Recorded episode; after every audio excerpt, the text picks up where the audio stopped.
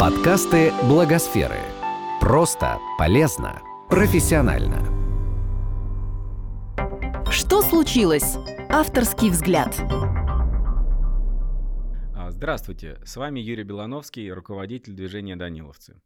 А, Сегодня представлю некоторые новости, постараюсь как-то на них откликнуться. А, новость первая. Фонд «Нужна помощь» создал платформу статистических данных об основных социальных проблемах. Платформа называется «Если быть точным». На ней представлены сведения по пяти темам – сиротство, инвалидность, ВИЧ, преступность и мечта лишения свободы. Платформа объединяет статистические данные из открытых источников, включая сайты госучреждений и некоммерческих организаций. Пока открыты не, все темы, но со временем э, все будет развиваться. Э, мне представляется история очень, безусловно, позитивная, перспективная. Э, прежде всего для тех э, системных, скажем так, благотворителей или тех организаций, которые развивают системную благотворительность, чтобы иметь возможность оценить а, не только уровень проблемы, но и уровень, а, скажем так, существующей уже в России помощи. И таким образом сделать для себя вполне практический и понятный вывод, куда стоит вкладывать усилия в первую очередь, куда во вторую и так далее. А, таким образом, мы получим, на мой взгляд, достаточно эффективный механизм развития благотворительности именно в тех сферах, где действительно это востребовано. На сегодня, с точки зрения вот как раз таких статистических данных и так далее, творится полный бардак.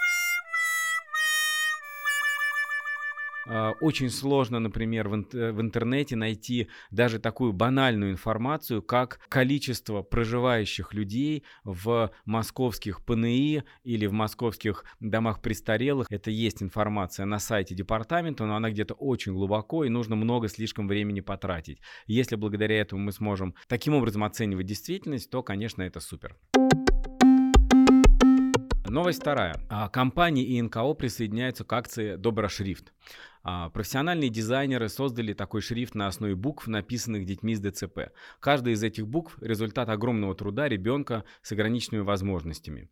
2 октября, во Всемирный день церебрального паралича, доброшрифт заменит привычные шрифты и логотипы а, в рекламе. Организаторы компании благотворительный фонд «Подарок ангелу» и креативное агентство «Сметана» таким образом собирают средства на реабилитацию детей с ДЦП. История понятная, как реклама, история понятна, как продвижение бренда, история понятная, как благотворительная акция по сбору средств, но я думаю, что шрифты на самом деле должны готовить профессионалы с точки зрения их реальные работы в визуальном ряде. А, и в этом смысле, конечно же, а, шрифты, а, вот эти добрые шрифты, что ли, два раза в год, да, они смогут принести свою пользу, но будучи встроенными в постоянные ряды надписей, да, там в рекламе или еще где-то, очевидно, они не смогут конкурировать с профессиональными шрифтами, задача которых вполне прагматична.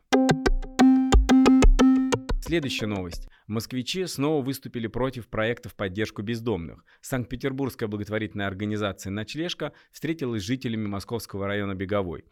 А, организация хочет открыть в районе реабилитационный приют для бездомных и консультационную службу, которая помогает людям без определенного места жительства восстановить документы.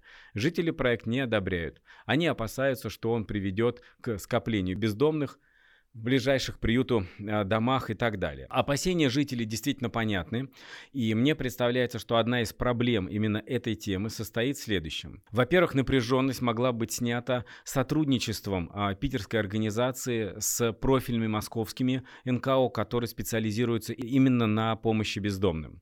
А, во-вторых, на мой взгляд, ключевым вопросом является прозрачность проекта не только с точки зрения привлеченных денег, возможности что-то строить, но и определенных гарантий гарантии для жителей, что, ну, скажем так, к их детям на детской площадке не будет приставать пьяный бездомный или еще что-то такое. Вот в этом смысле а, гарантии от такой организации, а, они, понятно, что, может быть, неисполнимы, но хотя бы разговор на эту тему должен ну, каким-то образом начаться. Опасения людей именно по отношению к категории бездомных, они, в общем-то, обоснованы на самом деле. И это риски определенные. Поэтому нужно говорить о рисках открыто, нужно слушать людей, нужно вступить в диалог и искать какие-то компромиссы. Атос, Артос и компромисс.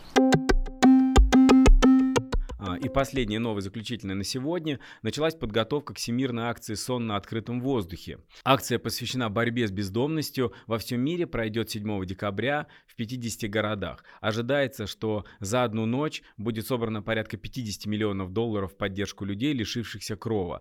А, провести холодную ночь на открытом воздухе выйдут порядка 50 тысяч человек.